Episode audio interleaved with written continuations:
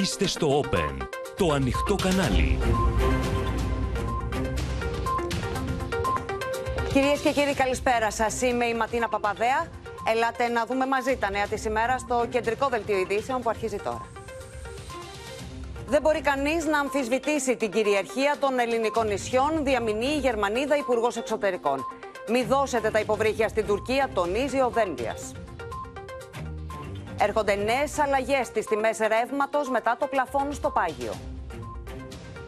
Τρέχει η Ευρώπη να μειώσει την κατανάλωση. Σχέδιο έκτακτης ανάγκης από την Ελλάδα. Κλείνει τα φώτα η Γερμανία. Μία ανάσα πριν ξεκινήσει η εξαγωγή σιτηρών από την Ουκρανία, στήριξη των G7 σε Ζελένσκι. Εγκλωβισμένοι επί ώρες εκατοντάδες επιβάτες σε αμαξοστοιχεία με κατεύθυνση τη Θεσσαλονίκη λόγω βλάβης. Ψυχροπολεμικό κλίμα και απειλές μεταξύ Κίνας και Ηνωμένων Πολιτειών για την Ταϊβάν. Πρωτοφανείς πλημμύρες με νεκρούς πλήττουν το κεντάκι των Ηνωμένων Πολιτειών.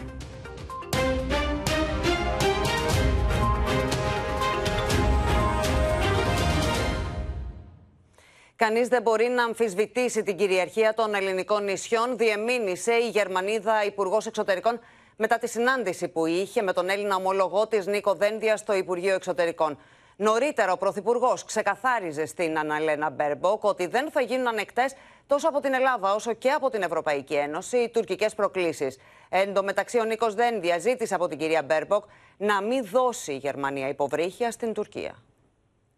Σαφές μήνυμα στην Άγκυρα ότι δεν αμφισβητείται η κυριαρχία των ελληνικών νησιών στο Αιγαίο, έστειλε από την Αθήνα η Υπουργός Εξωτερικών της Γερμανίας, Αναλένα Μπέρμποκ, λίγες ώρες πριν συναντήσει τον Μεβλούτ Τσαβούσογλου στην Κωνσταντινούπολη. Griechische Inseln, Lesbos, Chios, Rhodos und viele, viele andere sind griechisches Territorium. Und niemand hat das Recht, das in Frage zu stellen. Wir brauchen Einheit, wir brauchen Dialog und wir brauchen in diesen schwierigen Zeiten daher besonnenes Handeln wie ihr als Regierung das derzeit an den Tag legt. Auch meine Regierung wird deswegen keinen Zweifel daran lassen, dass wir solidarisch an der Seite Griechenlands, solidarisch in und für unsere europäische Familie einstehen. Πριν από τη δήλωση αυτή, ο Κυριάκος Μητσοτάκης, σε συνάντηση που είχε μαζί της, ξεκαθάρισε ότι καμία αμφισβήτηση της εθνικής κυριαρχίας από την Τουρκία δεν μπορεί να γίνει αποδεκτή. Οι τουρκικές προκλήσεις και αμφισβητήσεις κυριαρχίας αποτελούν απειλή για την περιφερειακή σταθερότητα και δεν μπορούν να γίνουν ανεκτές ούτε από την Ελλάδα ούτε από την Ευρωπαϊκή Ένωση. Ο Νίκος Δένδιας ζήτησε από τη Γερμανίδα ομολογό του και επικεφαλής των Πρασίνων στη Γερμανία, η οποία προεκλογικά είχε ταχθεί κατά της πώληση όπλων στην Τουρκία, να μην παραδώσει τα υποβρύχια στην Άγκυρα. Ένα άλλο θέμα το οποίο ο, έθεσα σήμερα είναι το ζήτημα των εξαγωγών γερμανικού πολεμικού υλικού στην Τουρκία και κυρίως των υποβρυχίων. Τα υποβρύχια αυτά κινδυνεύουν να αλλάξουν την ισορροπία δυνάμεων στην Ανατολική Μεσόγειο. Και να αλλάξουν αυτή την ισορροπία υπέρ μιας χώρας που αν είναι και είναι μέλος του ΝΑΤΟ έχει εκδώσει απειλή πολέμου, κάζους μπέλη, εναντίον της Ελλάδας. Την ίδια ώρα, από την απέναντι πλευρά του Αιγαίου, συνεχίζει το κρασέντο προκλητικότητα με τον Υπουργό Άμυνα Κλουσία Καρ να επιτίθεται στην Ελλάδα με αφορμή αυτή τη φορά το θέμα των F-16. Komşumuz Yunanistan'ın hiç akla hayale gelmeyen, hiç komşuluk ilişkileriyle bağdaş zamanında Yunanistan'la müttefikiz NATO içinde. Ee, ve e, yıllardan beri de bu ortaklığımız, müttefikliğimiz sürüyor. Böyle bir ortamda Yunanistan e, mecliste bizzat başbakanı konuşmak suretiyle yani akıllara zarar bir şekilde e, Türkiye'ye F-16 vermeyin demek gibi yani anlaşılması gerçekten güç bir e, söylem içinde. Με ιδιαίτερη σημασία η επίσκεψη Μπέρμποκ σε μια κρίσιμη περίοδο. Πάμε στην Αλεξία Τασούλη να δούμε. Αλεξία, πώς αποτιμά η Αθήνα το ταξίδι της Γερμανίδας Υπουργού Εξωτερικών; Λοιπόν, καταρχήν, Ματίνα, είχαμε μια ξεκάθαρη τοποθέτηση από την επικεφαλής της γερμανικής διπλωματίας ότι τα νησιά του Αιγαίου είναι ελληνικό έδαφος και κανείς δεν έχει το δικαίωμα να το αμφισβητήσει αυτό. Και μπορεί η Γερμανία να μην είναι μόνιμο μέλος του Συμβουλίου Ασφαλείας του ΟΗΕ, εκεί που ο κ. Τσαβούσογλου στέλνει τις επιστολές ευελπιστώντας ίσως την στήριξη της Ρωσίας. Έχει όμως τη σημασία ότι η κυρία Μπέρμποκ τα είπε όλα αυτά λίγες ώρες πριν αναχωρήσει για την Τουρκία, όπου θα έχει συνάντηση με τον κ. Τσαβούσογλου, τον Τούρκο Υπουργό Υπουργό Εξωτερικών στην Κωνσταντινούπολη. Διότι μας διαβεβαίωσε η κυρία Μπέρμποκ ότι αυτά που είπε εδώ στην Αθήνα τα ίδια θα πει και απέναντι. Τώρα, η κυρία Μπέρμποκ δεν αναφέρθηκε όμως στο θέμα των υποβρυχίων, παρά το γεγονός ότι το έθεσε το θέμα ο κύριος Δένδιας. Είπε δηλαδή ότι αν η Τουρκία αγοράσει από την Γερμανία έξι υποβρύχια τύπου 214, αυτό θα αλλάξει την ισορροπία των δυνάμεων στην Ανατολική Μεσόγειο. Η Γερμανίδα Υπουργός Εξωτερικών και επικεφαλής των ε, Πρασίνων απέφυγε να επαναλάβει τα όσα είχε πει προεκλογικά, πριν αναλάβει δηλαδή το συγκεκριμένο χαρτοφυλάκιο, όταν είχε ταχθεί κατά της πώλησης των συγκεκριμένων όπλων στην Τουρκία. Κρατάμε όμως, ε, Ματίνα, τη διαβεβαίωση που μας έδωσε η κυρία Μπέρμποκ ότι δεν θα επιτρέψει η γερμανική κυβέρνηση να υπάρξει καμία αμφιβολία και ότι στέκεται αλληλέγγυη στο πλευρό της Ελλάδας, Ματίνα. Μάλιστα. Αλεξία, να σε ευχαριστήσουμε πολύ. Τώρα, ευθεία επίθεση στον Κυριάκο Μητσοτάκη εξαπέλυσε ο εκπρόσωπος του κυβερνώντος κόμματος στην Τουρκία, ο Μερτσελίκ, με αφορμή τη χθεσινή συνέντευξη του Έλληνα Πρωθυπουργού στο CNN και τα όσα είπε για τον Ταγί Περτογάν. Πάμε στη Χριστίνα Ιορδανίδου που θα μας πει περισσότερα. Χριστίνα. Απίστευτα εμπριστικές δηλώσεις από τον Μέρτσελικ, προσπαθώντας να αντικρούσει τα όσα είπε ο Κυριάκος Μητσοτάκης χθες ε, στο CNN. Ε, προσπάθησε να ουσιαστικά ε, να αποδομήσει όλη την συνέντευξη του Έλληνα Πρωθυπουργού με ανήκουστες εμπριστικές δηλώσεις. Είπε χαρακτηριστικά, θα δούμε και την κάρτα, καταδικάζουμε τον Έλληνα Πρωθυπουργό, τον Κυριάκο Μητσοτάκη, ο οποίος στοχοποίησε για άλλη μία φορά τον πρόεδρό μας, Ταγί Περντογάν. Η δήλωση Μητσοτάκη ότι η Τουρκία αναβιώνει τις νεοοθωμανικές φαντασιώσει είναι μια φράση που χρησιμοποιεί για να καλύψει τις δικές του παράνομες πολιτικές, είπε ο κύριος Τσελίκ. Και το πήγε Ματίνα ένα σκαλοπάτι ε, παρακάτω, ένα βήμα παρακάτω. Είπε ότι, αναφερόμενος στο Καστελόριζο, είπε ότι ο Έλληνας Πρωθυπουργός υπερασπίζεται τη θέση ότι ένα νησί ε, με έκταση 10 τετραγωνικά χιλιόμετρα, 2 χιλιόμετρα από την Ανατολία και 580 χιλιόμετρα από την υπηρετική Ελλάδα, έχει υφαλοκρηπίδα 40.000 τετραγωνικών χιλιόμετρων. Αυτή είναι επιθετική και επεκτατική πολιτική και οι ισχυρισμοί του είναι αντίθετοι με το διεθνές δίκαιο, είπε ο κύριος Τσελίκ, ε, ονομάζοντας ουσιαστικά επεκτατική πολιτική την άσκηση του νόμιμου δικαιώματος της Ελλάδας στην ΑΟΣ που την ορίζει το ναυτικό δίκαιο. Ματίνα, νομίζω ότι είναι απόλυτα εμπριστικές δηλώσεις και ευθεία επίθεση στον Έλληνα Πρωθυπουργό. Ακριβώς. Χριστίνα, να σε ευχαριστήσουμε. Στενή φίλη χαρακτήρισε την Ελλάδα Γερμανίδα Υπουργός Εξωτερικών, Αναλένα Μπέρμπο, κάνοντας μάλιστα αυτοκριτική για τα χρόνια των μνημονίων και τη στάση της Γερμανίας εκείνη την περίοδο απέναντι στη χώρα μας. Η κυρία Μπέρμποκ αναφέρθηκε σε ουλές και τραύματα, ενώ για πρώτη φορά μίλησε για επενδύσεις στους μαρτυρικούς τόπους από όπου πέρασε η Βέρμαχτ. Απολογητική για τα χρόνια των μνημονίων και τη στάση της Γερμανίας απέναντι στην Ελλάδα ήταν η Υπουργός Εξωτερικών Αναλένα Μπέρμποκ, η οποία μίλησε από καρδιάς για τις σχέσεις των δύο χωρών. Σας ακούγαμε λιγότερο από όσο έπρεπε, είπε η Υπουργός Εξωτερικών, αποδεχόμενη τα λάθη της Γερμανίας. Herzlich und tief verwurzelt und zugleich, das gehört zur Ehrlichkeit auch dazu, nicht frei von Verwundungen und Narben. Ein Teil davon geht auch zurück auf die Zeit der Euro-Krise. Und auch wir haben in dieser Zeit nicht alles richtig gemacht, das möchte ich an dieser Stelle sagen. Wir haben zu oft geglaubt, die besseren Antworten auf die Probleme von euch zu kennen und haben zu wenig aus meiner Sicht zugehört. Η κυρία Μπέρμποκ επέλεξε για λόγους συμβολικούς να ξεκινήσει την επίσκεψή της στην Ελλάδα από τα κρατητήρια της Κομαντατούρ και το μνημείο του Ολοκαυτώματος, σημειώνοντας ότι η Γερμανία νιώθει ενοχή για τον Δεύτερο Παγκόσμιο Πόλεμο. Για την Ελλάδα, άλλωστε, το θέμα των αποζημιώσεων είναι ακόμα ανοιχτό. Εκτιμάμε την ανάληψη της ιστορικής ευθύνης και μάλιστα από τη γενιά σου, η οποία δεν είχε καμιά σχέση με ό,τι έγινε. Θα μου επιτρέψεις όμως να πω ότι θα θέλαμε αυτή η ανάληψη να είναι εις ολόκληρο.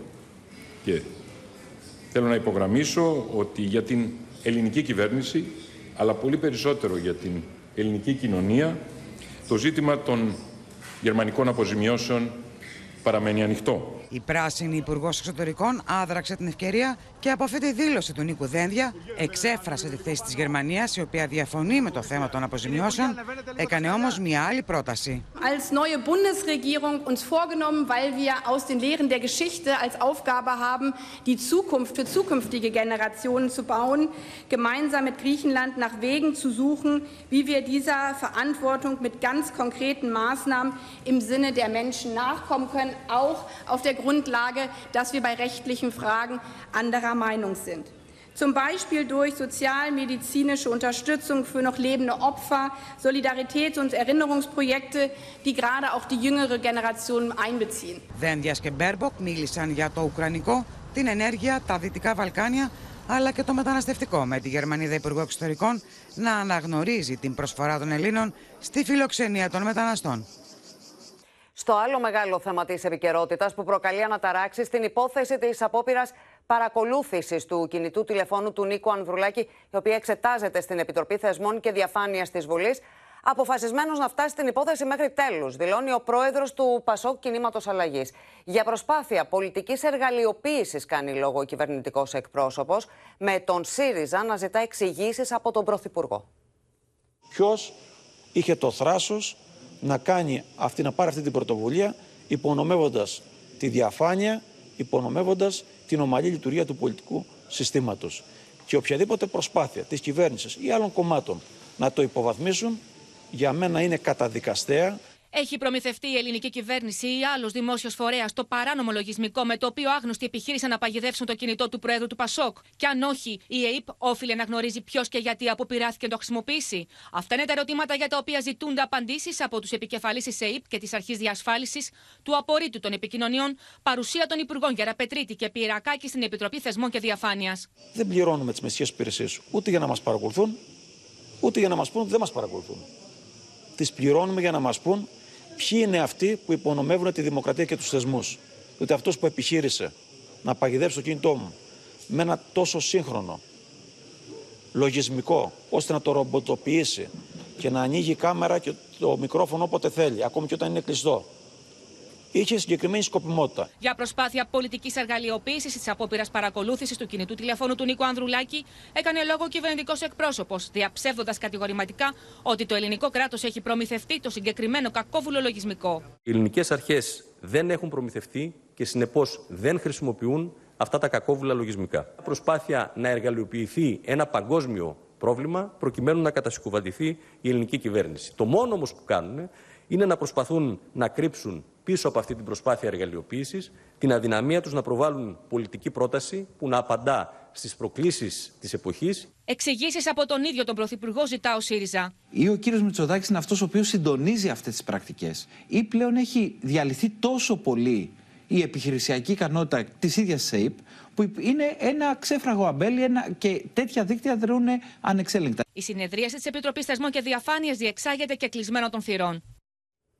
Λοιπόν, έχουμε νεότερα από τη συνεδρίαση της Επιτροπής Θεσμών και Διαφάνειας. Πάμε στην ε, Σοφία Φασουλάκη που θα μας ε, πει όλες τις πληροφορίες. Σοφία κατά τη διάρκεια της οποίας Ματίνα υπάρχει, ε, υπήρχε ένταση σε πολλά ε, σημεία της ε, συνεδρίασης. Θα πρέπει να σου πω ότι σύμφωνα με πληροφορίες όσα υποστηρίχθηκαν από την πλευρά της κυβέρνησης μέσω του κυρίου Γεραπετρίτη είναι τα εξής. Ακούσαμε βέβαια και τον κυβερνητικό εκπρόσωπο να τα λέει.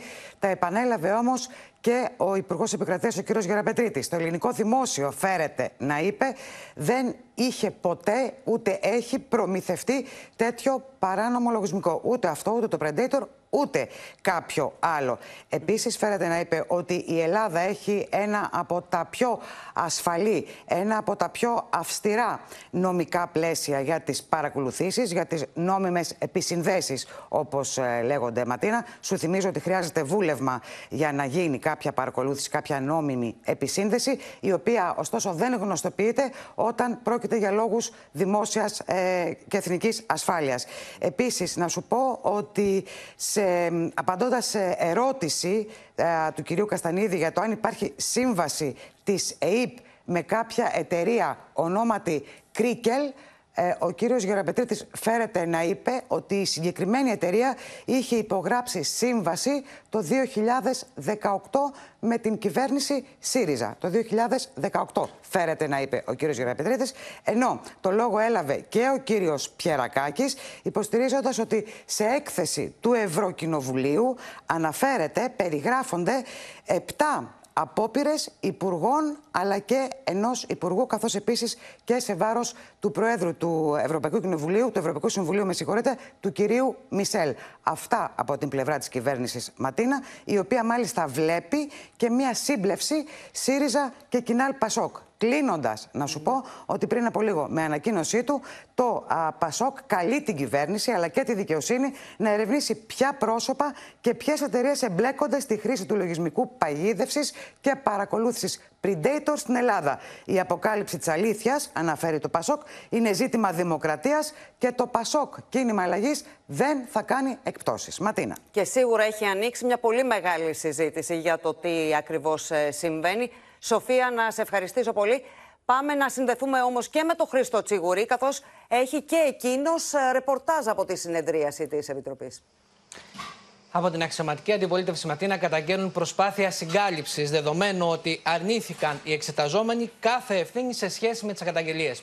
Όπως πληροφορούμαστε από πηγές προερχόμενες από το ΣΥΡΙΖΑ, ε, κατά τη διάρκεια της συζήτησης ανέβηκαν όντως οι τόνοι ανάμεσα στον Γιώργο Κατρούγκαλο και τον Χάρη Καστανίδη και τον πρόεδρο της Επιτροπής, γιατί ε, ήταν η φορά που επιβεβαιώθηκε επίσημα από τον επικεφαλής της Εθνικής Υπηρεσίας Πληροφοριών ότι όντως παρακολουθεί το δημοσιογράφος Θανάσης Κουκάκης με νόμιμο τρόπο, με την νόμιμη επισύνδεση, αλλά κατ' εντολή, ε, συγγνώμη, κατά παραγγελία, κατά παραγγελία μετά από αίτημα ξένων υπηρεσιών. Όταν λοιπόν οι βουλευτές της αντιπολίτευσης προσπάθησαν να εκμεύσουν απάντηση πώς αυτό μπορεί να πιστοποιηθεί, δεν τους δόθηκε το δικαίωμα να κάνουν δεύτερη ερώτηση. Επίσης, ε, έχουμε καταγγελία για τον τρόπο λειτουργίας της Εθνικής Υπηρεσίας Πληροφοριών και ε, κριτική προς τον Πρωθυπουργό για το γεγονός ότι η υπηρεσία από την πρώτη περίοδο της διακυβέρνησης έγινε υπαγωγή της στο γραφείο του Πρωθυπουργού. Θέλω επίσης να σας πω ότι η αξιωματική αντιπολίτευση υποστηρίζει ότι το κέντρο που μόλυνε το τηλέφωνο του δημοσιογράφου με το λογισμικό αυτό και επιχείρησε να μολύνει το τηλέφωνο του Νίκο Ανδρουλάκη είναι το ίδιο.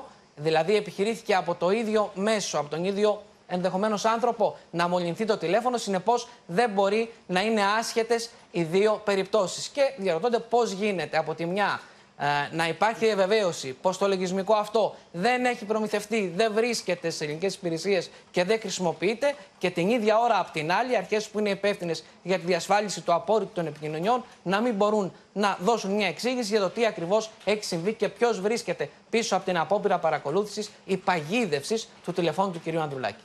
Μάλιστα. Και συνεχίζονται και οι αντιδράσεις λοιπόν μαζί με τις καταγγελίες και τις αποκαλύψεις. Να σε ευχαριστήσω πολύ, Χρήστο. Αλλάζουμε θέμα. Νέες αλλαγές στα τιμολόγια ρεύματος Αυγούστου. Φέρνει το πλαφόν στο πάγιο και ο κόφτη στην αρνητική ρήτρα αναπροσαρμογής, με τις νέες χρεώσεις να αναμένεται να ανακοινωθούν έως και τη Δευτέρα. Η Ελλάδα την ίδια ώρα προετοιμάζει σενάρια ενεργειακής ασφάλειας σε περίπτωση που κλείσει στρόφιγγα από τη Ρωσία, ενώ στη Γερμανία ξεκίνησαν να σβήνουν φώτα σε μνημεία και δημόσια κτίρια για να εξοικονομήσουν αέριο και να βγει ο χειμώνας. Ασανσέρ με τις τιμές στο ρεύμα, καθώς μετά το πλαφόν στο πάγιο των λογαριασμών αλλά και τον κόφτη στην αρνητική ρήτρα αναπροσαρμογής, κάποιοι πάροχοι υποχρεούνται να αναπροσαρμόσουν τα τιμολόγια του Αυγούστου. Οι εταιρείες ηλεκτρικής ενέργειας που είχαν πάγιο πάνω από τα 5 ευρώ αναμένεται να περάσουν ένα μέρος των αυξήσεων που είχαν ανακοινώσει στο πάγιο στην τιμή της κιλοβατόρας. Δυσκολευόμαστε να ανταποκριθούμε στις ε, ανάγκες, στις βασικές ανάγκες. Και ο ηλεκτρισμός είναι το πρώτο θέμα. Από την άλλη, πάροχοι που είχαν ανακοινώσει ιδιαίτερα αυξημένες τιμές, πακέτο με αρνητική ρήτρα, θα πρέπει να ρίξουν τις τιμές για να παραμείνουν στον ανταγωνισμό, με τις αλλαγές να ανακοινώνονται έως τη Δευτέρα. Στο μεταξύ, κορυφώνεται το θρίλερ της ενεργειακής επάρκειας. Το μήνα Ιούλιο η κατανάλωση η εγχώρια κατανάλωση φυσικού αερίου εκτιμάται ότι έχει μειωθεί κατά 13 με 14%.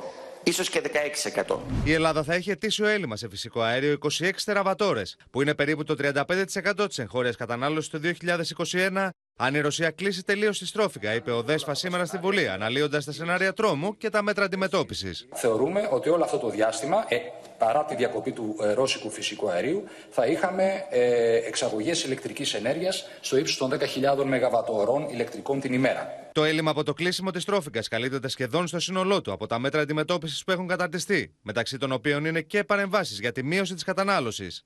Αντίστοιχες παρεμβάσεις τρέχουν ήδη στη Γερμανία, που άρχισε να κλείνει τα φώτα για να εξοικονομήσει ενέργεια. Στο Βερολίνο, τα δημοτικά κτίρια και τα μνημεία ήταν σκοτεινά το βράδυ της Τετάρτης, καθώς η πόλη έκλεισε το μη απαραίτητο φωτισμό για να εξοικονομήσει ηλεκτρική ενέργεια. Με την Κομισιόν να θεωρεί ότι με τη μείωση της κατανάλωσης θα βγει ο χειμώνας. And with fuel switch, they will help us through this winter safely without emergency alert. Στο Ανόβερο, η Δημοτική Αρχή ανακοίνωσε σαρωτικά μέτρα εξοικονόμησης αερίου που περιλαμβάνουν μεταξύ άλλων το κλείσιμο του ζεστού νερού στα μπάνια και τα ντους σε οποιοδήποτε κτίριο της πόλης. Ενώ τα δημοτικά κτίρια θα θερμαίνονται μόνο από τις αρχές Οκτωβρίου έως τα τέλη Μαρτίου. Τη Δευτέρα θα ανοίξει τελικά η πλατφόρμα για το νέο Fuel Pass με τις αιτήσεις να υποβάλλονται ανάλογα με το τελευταίο ψηφίο του ΑΦΙΜΗ. Ο Βασίλης Τσεκούρας είναι κοντά μας και θα μας εξηγήσει τη διαδικασία, Βασίλη. Να διευκρινίσουμε, Ματίνα, το εξής. Το πρωί βγήκε μια κοινή υπουργική απόφαση, η οποία όριζε ότι ανοίγει σήμερα η πλατφόρμα για το Fuel Pass, αλλά τελικά το αρμόδιο Υπουργείο το ψηφιακής διακυβέρνησης που τρέχει και την πλατφόρμα ανακοίνωσε ότι η πλατφόρμα θα ανοίξει την ερχόμενη Δευτέρα 1η Αυγούστου. Και έτσι λοιπόν, εκείνη από τη Δευτέρα θα μπορεί να αποβάλουν αιτήσεις όσοι έχουν τελευταίο ψηφίο στον άφημί τους 0 και 1. Και από εκεί πέρα κάθε επόμενη μέρα θα ανοίγουν και νέα αφημί για την υποβολή των αιτήσεων. Να πούμε πάντως ότι η πλατφόρμα θα μείνει ανοιχτή μέχρι τις 29 Αυγούστου, διότι βασική προπόθεση για να πάρει κάποιος το Fuel Pass 2 είναι να έχει υποβάλει τη φετινή του φορολογική δήλωση. Σου θυμίζω, οι φετινές φορολογικές δηλώσεις λήγουν 30 Αυγούστου. Άρα υπάρχει αυτό το χρονικό περιθώριο. Να δούμε λίγο και τα ποσά τα οποία θα λάβουν οι δικαιούχοι. Αν κάποιος μένει στην υπηρετική Ελλάδα και επιλέξει να πάρει τα χρήματα στην άλλη ψηφιακή κάρτα, θα είναι 80 ευρώ για όλο το τρίμηνο Ιουλίου-Σεπτεμβρίου. Αν όμως τα πάρει στον τραπεζικό του λογαριασμό, θα είναι 65 ευρώ. Χάνει δηλαδή τον πόνου των 15 ευρώ. Στα νησιά από 100 ευρώ για την ψηφιακή κάρτα, 85 ευρώ απευθείας κατάθεση στον τραπεζικό του λογαριασμό. Μάλιστα. Από Δευτέρα λοιπόν στην πλατφόρμα. Να σε ευχαριστήσω πολύ.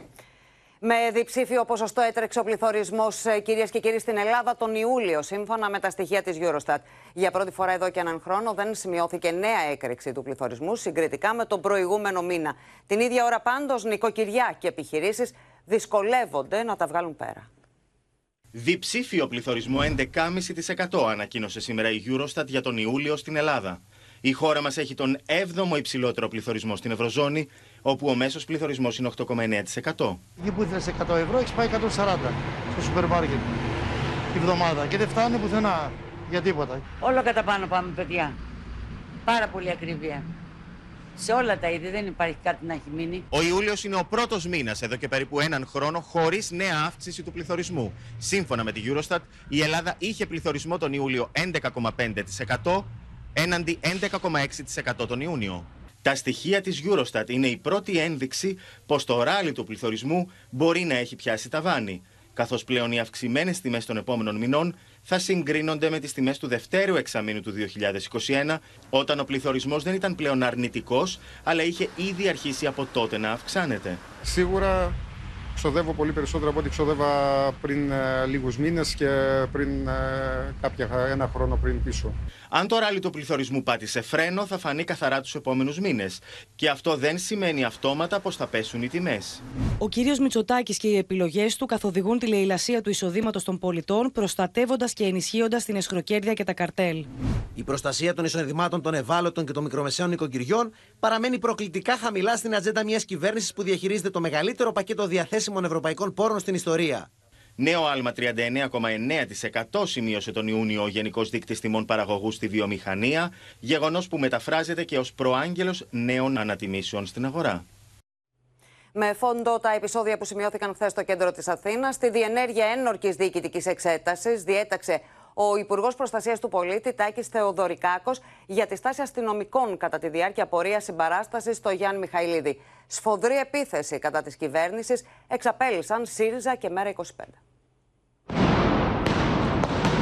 Το κέντρο της Αθήνας μετατρέπεται σε πεδίο μάχης. Τα επεισόδια αρχίζουν όταν η πορεία διαμαρτυρίας για την απορριπτική απόφαση αποφυλάκησης του Γιάννη Μιχαηλίδη, γνωστού και ως τοξοβόλου του συντάγματος, κατευθύνεται προς τα προπήλαια. Οι αστυνομικοί κάνουν χρήση χημικών και κροτουλάμψης, ενώ επιστρατεύεται και ο Έαντας.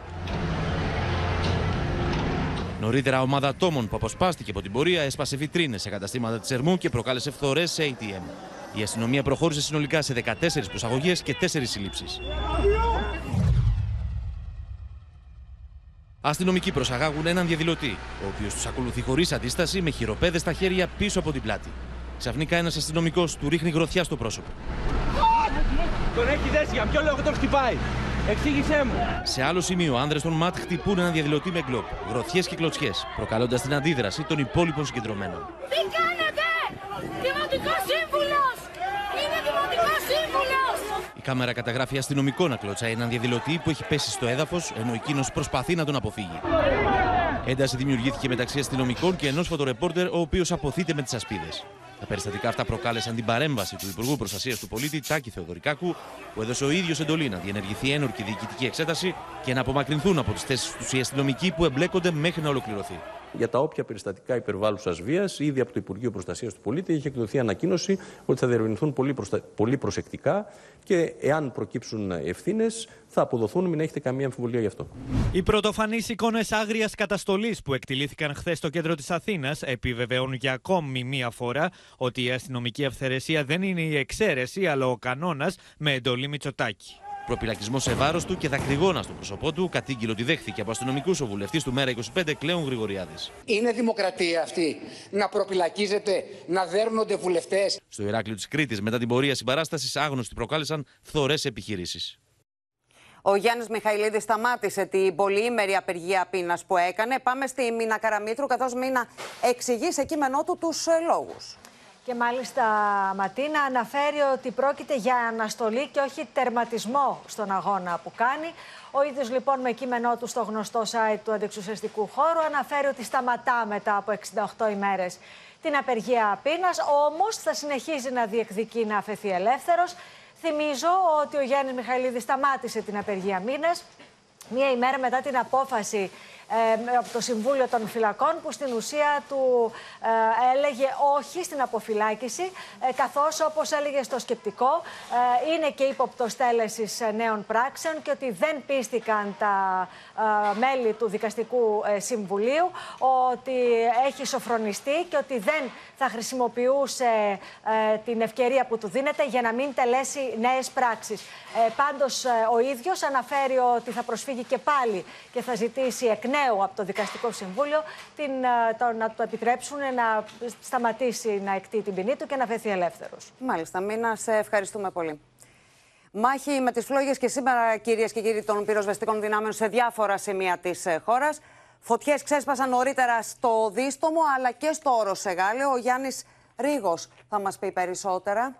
Μεγάλη είναι η πυρκαγιά που έχει ξεσπάσει από το μεσημέρι στο δίστομο Βιωτία Ματίνα. Βρίσκεται στην θέση Άγιος Μινάς και έχει κινητοποιήσει ισχυρές πυροσβεστικές δυνάμεις, τόσο επίγειες όσο και εναέριες. Μέχρι αυτήν την ώρα, λοιπόν, ε, επιχειρούν 60 πυροσβέστες, δύο πεζοπόρα τμήματα με 16 οχήματα και από αέρος δύο αεροσκάφη και δύο ελικόπτερα για να οριοθετήσουν το μέτωπο, το οποίο είναι σε αρκετά δύσβατο ε, σημείο. Ωστόσο, μέχρι αυτήν την ώρα δεν φαίνεται να απειλείται κάποιος ε, οικισμό. Ε, νωρίτερα, βεβαίως, ξέσπασε φωτιά και στον ε, Ασπρόπυργο, στα νεόκτιστα Ασπροπύργου συγκεκριμένα, ακριβώς ε, πάνω από την περιφερειακή στο Εγάλεο. Να σου πω ότι ήταν σωτήριο το γεγονός ότι εκείνη την ώρα περνούσαν δύο air tractors που περιπολούσαν ε, το σημείο και αμέσως ε, κινητοποιήθηκαν, ε, έδωσαν και την έδωσαν εντολή να, να, φτάσουν και να προσεγγίσουν στο σημείο και ε, πήγες δυνάμεις. να σου πω μάλιστα ότι κατά τη διάρκεια περιπολίας του ανακριτικού της πυροσβεστικής, εντοπίστηκε ένας άνδρας ο οποίος ήταν σε κάποιο χωράφι και έκαιγε ξερά χόρτα. Να σου πω ότι συνελήφθη. Παρ' όλα αυτά δεν έχει καμία σχέση με την φωτιά που ξέσπασε στον Ασπρόπυργο. Ενώ συνελήφθη μάλιστα σήμερα και ένας 25χρονο άνδρας για εμπρισμό στην περιοχή Βραχάση Λασιθίου μετά την φωτιά που ξέσπασε χθες το βράδυ. Βλέπουμε και τις σχετικές εικόνες από κάμερες ασφαλείας με την φωτιά Είναι να πλησιάζει είπαμε χθες, Γιάννη, στην, ε, στη φωτιά στο Λασίθι. Ναι. Ακριβώς να πλησιάζει την κεντρική πλατεία του χωριού την ώρα που υπήρχε πολύ κόσμος εκεί, καθώς σε, σε εξέλιξη βρισκόταν ένα πανηγύρι και ο κόσμος έτρεχε για να σωθεί, Ματίνα. Να σε ευχαριστήσω, Γιάννη. Στο μέτωπο της Ουκρανίας, ο πρόεδρος Ζελένσκι επισκέφθηκε λιμάνι της Οδυσσού, από όπου αναμένεται να αποπλέψει το πρώτο πλοίο με σιτηρά μετά τη συμφωνία Κιέβου και Μόσχας. Στο πεδίο των μαχών, Ρωσία και Ουκρανία αλληλοκατηγορούνται για το βομβαρδισμό φυλακή με Ουκρανού εχμαλώτου πολέμου στο Ντονιέτσκ με τουλάχιστον 50 νεκρού. Το πρώτο πλοίο υπό τουρκική σημαία με τα αμπάρια του φορτωμένα με σιτηρά είναι έτοιμο να σηκώσει άγκυρα από το λιμάνι του Τσόρνομόρσκ στην περιφέρεια τη Οδυσσού. Παρόν, ο Βολοντίμιρ Ζελένσκι έστειλε μήνυμα προ τον ΟΗΕ και την Τουρκία που μεσολάβησαν για την επίτευξη τη συμφωνία ανάμεσα στο Κίεβο και τη Μόσχα. Організація Об'єднаних Націй дадуть сигнал, що вони вважають, що ми готові е, приймати вантажі, а ми готові експортувати. Все розпочнеться. Σε μια κίνηση στήριξη προ την Ουκρανική ηγεσία, οι πρέσβει των χωρών τη G7 στην Ουκρανία επισκέφτηκαν το λιμάνι τη Μαύρη Θάλασσα και κάλεσαν τη Ρωσία να εγγυηθεί τον ασφαλή απόπλου των πλοίων. It's very important for Russia to live up to its commitments and to allow this grain to be exported. Στο πεδίο των μαχών, οι Ρωσόφωνοι στο Ντονιέτσκ κατηγορούν το Κίεβο πω βομβάρδισε φυλακέ με εχμάλωτου Ουκρανού στρατιώτε. Τουλάχιστον 50 είναι οι νεκροί και 75 οι τραυματίε. Το ρωσικό πεντάγωνο μίλησε ευθέω για ουκρανική προβοκάτσια. В районе населенного пункта Еленовка, в котором содержатся военнопленные украинские военнослужащие, в том числе боевики формирования «Азов», нанесен ракетный удар из американской реактивной системы залпового огня «Хаймерс». Το Ουκρανικό Υπουργείο Άμυνα αρνείται ότι χτύπησε τι φυλακέ. Επιρρύπτει την ευθύνη στι ρωσικέ δυνάμει, κατηγορώντα τε πω βομβάρδισαν και την πόλη Μπακμούτ στο Ντονιέτσκ. Что, как я могу вам сказать, как нам живется? Как может житься, когда стреляют над головой? Στο καθιερωμένο μήνυμά του, ο Ουκρανό Πρόεδρο ευχαρίστησε τον Οικουμενικό Πατριάρχη Βαρθολομαίο για τη στήριξή του. Телефонні розмови вранці зі Вселенським патріархом Варфоломієм подякував йому за молитви за Україну, за побажання перемоги Η αντιπαράθεση ανάμεσα σε Μόσχα και Κίεβο μεταφέρθηκε στην κηδεία ενός Ουκρανού στρατιώτη στη Βινίτσια. Ένας Ρώσος ιερέας επιτέθηκε με ένα σταυρό εναντίον ενός Ουκρανού κληρικού, κατηγορώντας τον πως προσέβαλε τον Βλαντίμιρ Πούτιν. Οι δύο ιερωμένοι πιάστηκαν στα χέρια και ο καυγάς έληξε με την παρέμβαση στρατιωτικών. Με ματηρά χτυπήματα συνεχίζεται ο πόλεμος στην Ουκρανία. Ο αρχηγός της αστυνομίας της περιφέρειας Κιέβου μίλησε στην απεσταλμένη του Open στην Ουκρανία, Αδαμαντία Λιόλιου. Να παρακολουθήσουμε τι της είπε. Κυκλοφορεί σήμερα ένα βίντεο στη Γελένοφκα ε, που σύμφωνα με τις Ουκρανικές αρχές πρόκειται για ανθρώπους στρατιωτικούς Ουκρανούς που έχουν χτυπηθεί από τις ρωσικές δυνάμεις μεταξύ των οποίων και στρατιώτες του τάγματος του Αζόφ. Πώς το βρίσκεται αυτό, το έχετε δει, πώς το σχολιάζετε; Η ρωσική πλευρά ισχυρίζεται ότι όλα αυτά έχουν γίνει από Ουκρανούς. прозорі і відкриті. Тобто ми не порушуємо наша держава ці правила. А вони, звичайно, тут е, е, завжди треба дивитися і казати, кому це вигідно. Ви знаєте, що у нас є відповідні системи завдяки співпраці з Сполученими Штатами Америки, які дозволяють нашим військовим робити точні постріли. Точні всі їх точність можна було побачити, де на Романівському мосту, де все чітко знищувати цей об'єкт, е, який не представляв для нас ніякого військового інтересу, просто немає смислу. Тому я вважаю, що такі ствердження це звичайний фейк Російської Федерації з вимогою переве- перекласти відповідальність за те, що відбулося на Україні. Σε μια τελευταία εξέλιξη, οδηγία να καθυλωθεί όλο ο στόλο των F-35 δόθηκε. Πάμε στην ε, Χριστίνα Ιορδανίδου, που θα μα ενημερώσει η Χριστίνα. Ματίνα εντοπίστηκε ένα ελαττωματικό εξάρτημα το οποίο δεν θα μπορεί να δίνει τη δυνατότητα στην εκτείναξη του πιλότου στα F-35. Την είδηση μεταδίδει το Breaking Defense. Οπότε σε μια άμεση απόφαση οι Αμερικανικές αρχές καθυλώνουν τα F-35 με σκοπό να, ε, να ελεγχθούν ε, και να δοθούν εκ νέου στη διάθεση της αεροπορικής ε, διοίκησης, ε, Ματίνα. Είναι μια πράγματι είδηση της τελευταίας στιγμής. Είναι το, ο μηχανισμός που εκτοξεύει τον πιλότο εάν κριθεί αναγκαίο. Μάλιστα. Χριστίνα, σε ευχαριστούμε πολύ. Στα δικά μας αδιανόητη ταλαιπωρία επεφύλασε για εκατοντάδες επιβάτες το ταξίδι με το Λευκό Βέλο. Το τρένο με κατεύθυνση τη Θεσσαλονίκη ακινητοποιήθηκε χθες λόγω βλάβης, ενώ στη συνέχεια ακινητοποιήθηκαν ακόμα δύο σειρμοί. Εξοργισμένοι επιβάτες καταγγέλνουν ότι παρέμειναν εγκλωβισμένοι επί ώρες σε συνθήκες αφόρητης ζέστης. Με ανακοίνωσή τη, η Hellenic Train ζήτησε συγγνώμη από τους επιβάτες. Απίστευτη ταλαιπωρία για εκατοντάδες επιβάτες της Hellenic Train, ανάμεσά τους και πολλά μικρά παιδιά. Χθες το απόγευμα οι ταξιδιώτες έμειναν εγκλωβισμένοι για αρκετές ώρες πάνω στις ράγες, καθώς τρεις διαφορετικές αμαξοστοιχίες ακινητοποιήθηκαν διαδοχικά λόγω βλάβης. Η πρώτη από αυτές, μάλιστα, ήταν η νέα υπερσύγχρονη ταχεία αμαξοστοιχεία Λευκό Βέλο με προορισμό τη Θεσσαλονίκη. Είμαστε εγκλωβισμένοι στην αμαξοστοιχεία 62 με κλειδωμένα τα παράθυρα, κλειδωμένες τις πόρτες. Κάποιοι άλλοι έμειναν όρθιοι μπροστά από το ακινητοποιημένο τρένο, αβοήθητοι στη μέση του πουθενά.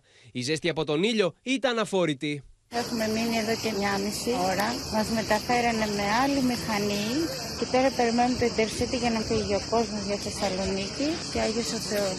Όλοι μας ταλαιπωρηθήκαμε εγκλωβισμένοι για δύο ώρες σχεδόν, χωρίς εξαερισμό, χωρίς κλιματισμό, μέσα στη ζέστη. Κάποιοι από τους επιβάτες έφτασαν με λεωφορεία αργά τη νύχτα στον τελικό προορισμό τους, ενώ άλλοι επέστρεψαν στην Αθήνα. Είχαμε κάποιες αστοχίες οι οποίες προέκυψαν στο ηλεκτρικό δίκτυο με αποτέλεσμα να πέσει το δίκτυο ή να έχουμε ζημιές στον εξοπλισμό του τρένου από λόγους αστοχίας ηλεκτρισμού. Η Hellenic Train ζητά μια ειλικρινή συγγνώμη από τους επιβάτες, αν και η εταιρεία δεν ευθύνεται για την αξιοπιστία των υποδομών.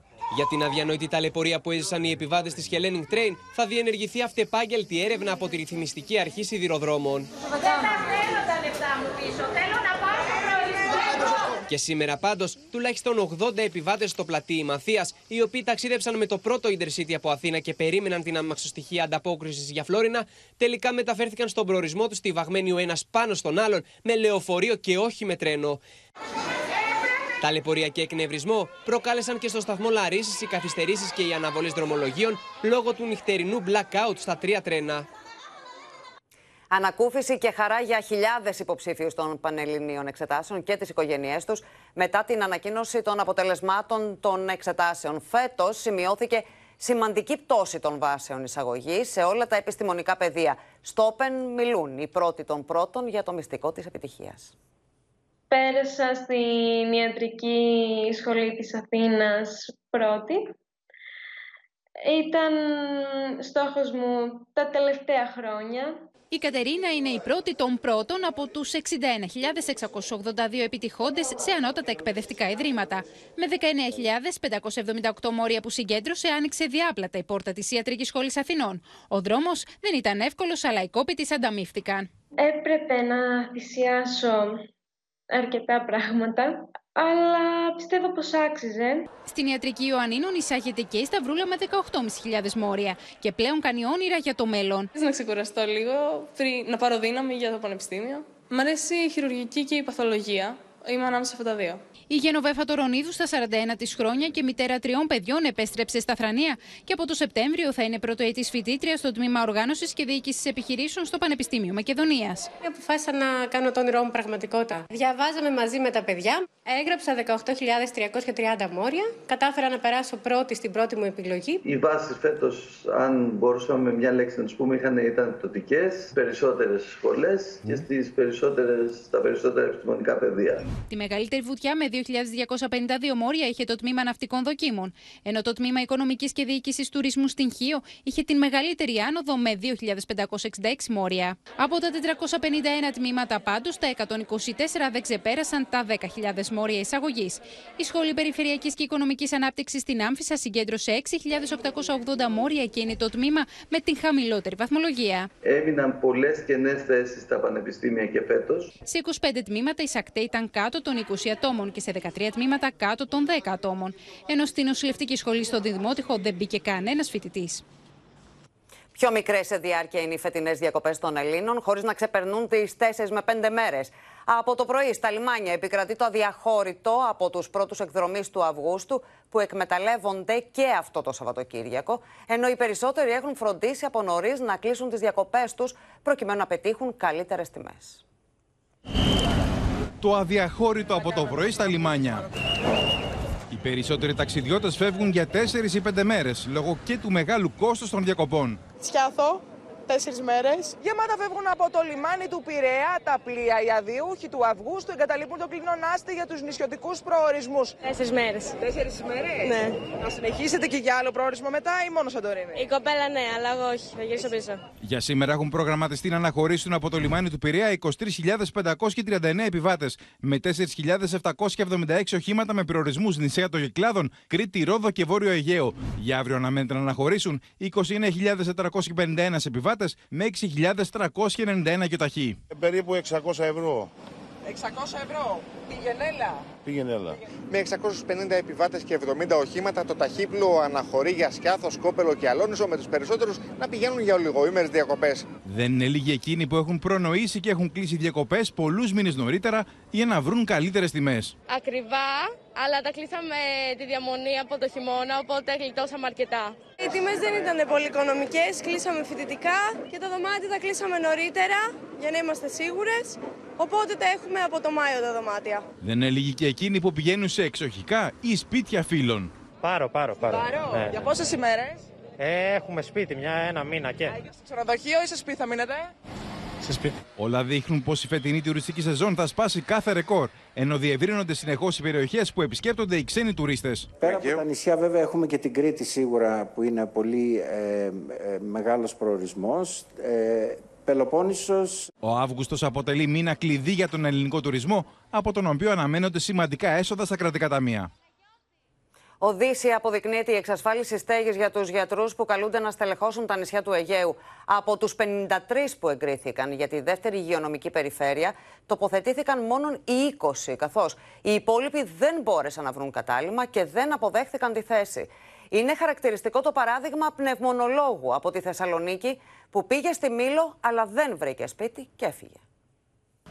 32 χρόνια περίμεναν στη Μήλο για πνευμονολόγο και μόλις τοποθετήθηκε γιατρός από τη Θεσσαλονίκη, παρετήθηκε και αποχώρησε, καθώς δεν μπορούσε να βρει αξιοπρεπές κατάλημα για να διαμείνει. Η γιατρός είναι απογοητευμένη.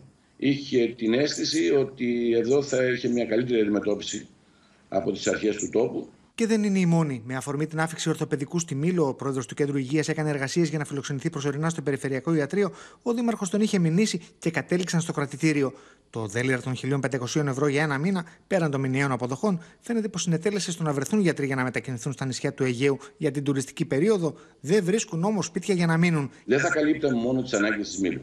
Η, η γιατρός θα εξυπηρετούσε και άλλα νησιά. Κάναμε μεγάλο κόπο για να βρούμε γιατρούς για τη Μήλο. Η Μήλος είναι ένα από τα πιο αναπτυσσόμενα νησιά. 20 γιατροί τοποθετήθηκαν ήδη για τον Ιούλιο σε νησιά του Αιγαίου, όπως η Σύφνος, η Αμρογό και η Άνδρος, από τους συνολικά 53 που εγκρίθηκαν από τη δεύτερη υγειονομική περιφέρεια. Άλλοι 20, παρότι εκδήλωσαν ενδιαφέρον, τελικά δεν τοποθετήθηκαν γιατί δεν βρήκαν οικονομικό κατάλημα, ενώ αρκετοί απέσυραν το ενδιαφέρον τους. Είχαμε ε, αρκετές αιτήσεις. Δυστυχώς όμως είχαμε περίπου 150 ακυρώσεις λόγω αδυναμίας έβρεση στέγης από γιατρούς και νοσηλευτές. Όπως λένε, το διαχρονικό πρόβλημα φέτος γίνεται ακόμα πιο έντονο σε μια περίοδο κατά την οποία ο πληθυσμός στα νησιά και κατ' επέκταση οι ανάγκες πολλαπλασιάζονται.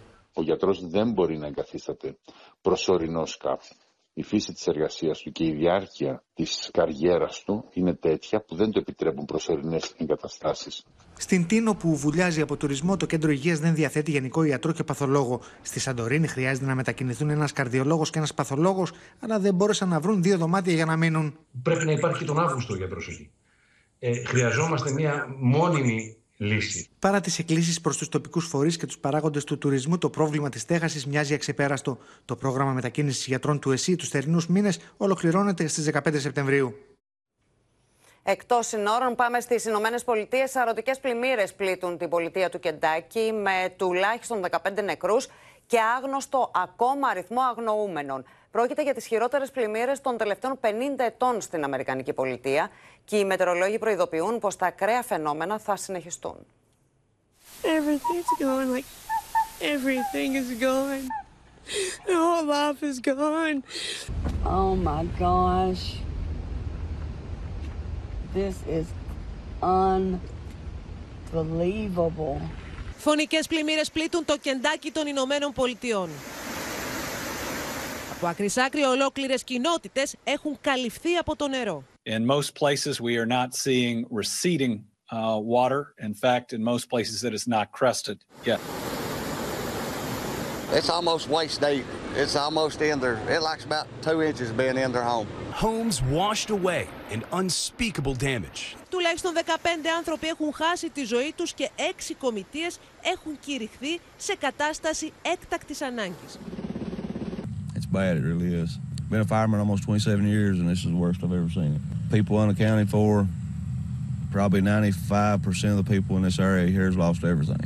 27 έχουν μείνει χωρίς ηλεκτρικό ρεύμα, ενώ υπάρχουν και πολλοί αγνοούμενοι.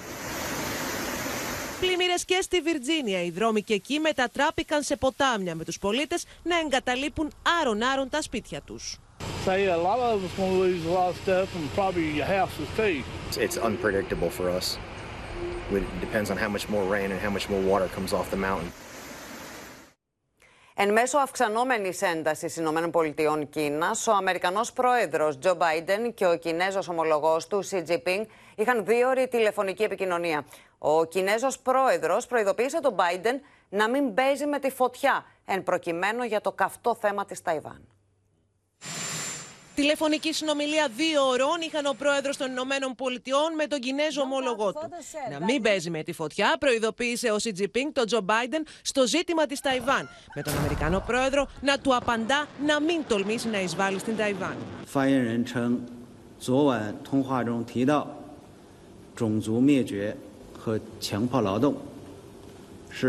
言人称，昨晚通话中提到种族灭绝和强迫劳动是虚假信息。 And then on Taiwan, uh, President Biden underscored that the United States policy has not changed and that the United States strongly opposes unilateral efforts to change the status quo or undermine peace and stability across the Taiwan Strait. Το δύο τηλεφώνημα των δύο ηγετών πραγματοποιήθηκε την ώρα που εντείνονται οι ανησυχίες για κρίση στις σχέσεις Πεκίνου-Ουάσιγκτον με αφορμή πιθανή επίσκεψη στην Ταϊβάν της Νάνση Πελόζη. Σύμφωνα με το NBC, ακόμα δεν έχει αποφασιστεί εάν η πρόεδρος της Βουλής των Αντιπροσώπων των Ηνωμένων Πολιτειών θα επισκεφτεί τελικά την Ταϊβάν. I think what we're starting to see is that um, regardless of whether uh, Speaker Pelosi ultimately decides to go, the White House is going to continue to re- reinforce both publicly and privately um, that the trip's goals are very limited and that this trip does not signify any sort of shift in uh, America's U, um, one China policy. Αμερικανοί αξιωματούχοι και αναλυτές πάντως εκφράζουν ανησυχία ότι το Πεκίνο εξετάζει το σενάριο στρατιωτικής εισβολής στην Ταϊβάν προκειμένου να επιβάλλει τον έλεγχό του. Μένουμε εκτός συνόρων. Να δούμε το τρομακτικό ατύχημα που σημειώθηκε σε συναυλία στο Χονγκ Κόνγκ, Χριστίνα Ιορδανίδου. Ένα απίστευτο ατύχημα μπροστά στα μάτια των θεατών ε, Ματίνα. Έπεσε οθόνη LED πάνω σε δύο χορευτές την ώρα της ε, παράστασης, την ώρα της συναυλίας. Τη βλέπουμε αυτή τη στιγμή στις οθόνες μας. Ε, άρχισαν να φωνάζουν οι θεατές, ε, ουρλιαχτά, ακούγονται κιόλας ε, μέσα στην, ε, στην αίθουσα. Είναι πολύ σοβαρά στην υγεία του ο ένας ε, εκ των δύο χορευτών. Ο άλλος είναι σε σταθερή κατάσταση, είναι στο νοσοκομείο και οι δύο. Μάλιστα. Χριστίνα, να σε ευχαριστήσουμε. Επιστροφή στα δικά μας, δίπλα στους Έλληνες είδαμε να δίνουν μάχη με τις φλόγες και πυροσβέστες από άλλες χώρες της Ευρώπης στο πλαίσιο προγράμματος του Ευρωπαϊκού Μηχανισμού Πολιτικής Προστασίας. Το Open συνάντησε στην Τρίπολη Γερμανούς δασοκομάντος που ενώνουν τις δυνάμεις τους απέναντι στα πύρινα μέτωπα μαζί με τους Έλληνες συναδέλφους τους. Οι Έλληνες και οι Γερμανοί πυροσβέστες πέφτουν σε χορτολιβαδική έκταση. Οι Γερμανοί πυροσβέστες παίρνουν στα χέρια τους τον εξοπλισμό των ελληνικών πεζοπόρων τμήματων. Κάθε λεπτό μετράει. Η άσκηση γίνεται σε πραγματικές συνθήκες.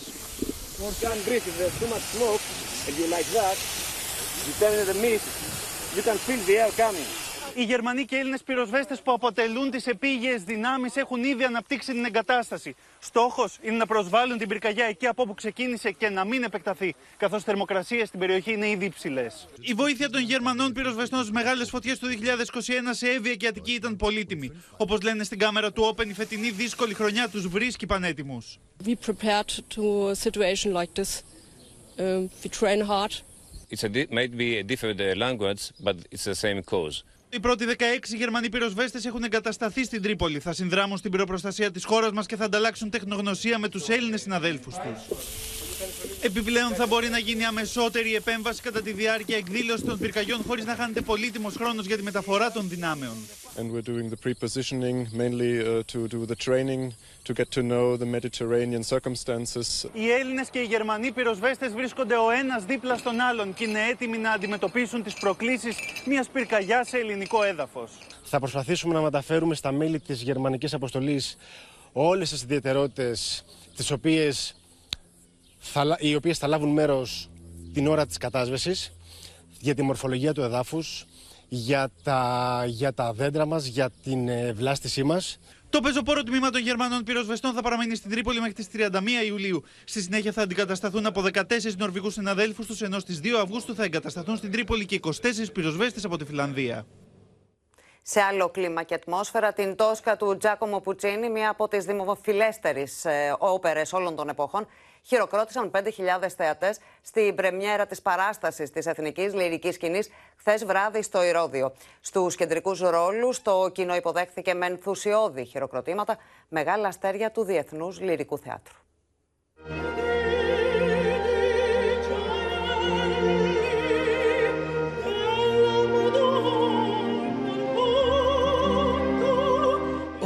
Ο έρωτα Δίνοντας το παράφορο πάθος, η πολιτική και η βία της εξουσίας δεσπόζουν στην Τόσκα, την δημοφιλή όπερα του Πουτσίνη που αναβίωσε στο Ηρώδιο από την εθνική λυρική σκηνή.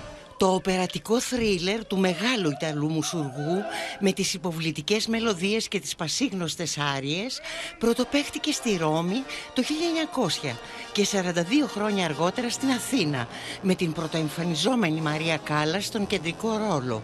Στην πρεμιέρα της λυρικής υπό τη διεύθυνση του Φιλίππο Γκέν αποθεώθηκε από το κοινό η παγκοσμίου φήμης λετονή σοπράνο Κριστίνα Οπολάης. Tosca for me is a real woman. With all her minuses and with all her pluses, she's the real woman with a lot of passion, jealousy, her heart full of love. In this role I can find all colors of love, all colors of passion.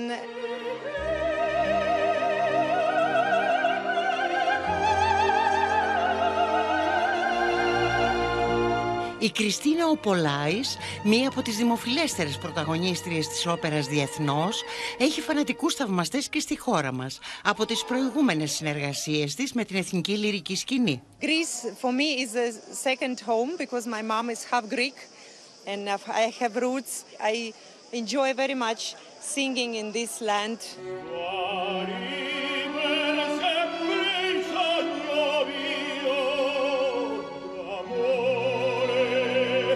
Στην εντυπωσιακή παράσταση της Τόσκα με την υπογραφή του Ούγκο Ντεάνα χειροκροτήθηκαν με ενθουσιασμό ο διάσημος Μεξικανός τενόρος Ραμόν Βάργκας στο ρόλο του Καβαραντόση και ο κορυφαίος Έλληνας βαρύτονος Δημήτρης Πλατανιάς που ενσάρκωσε τον Σκάρπια.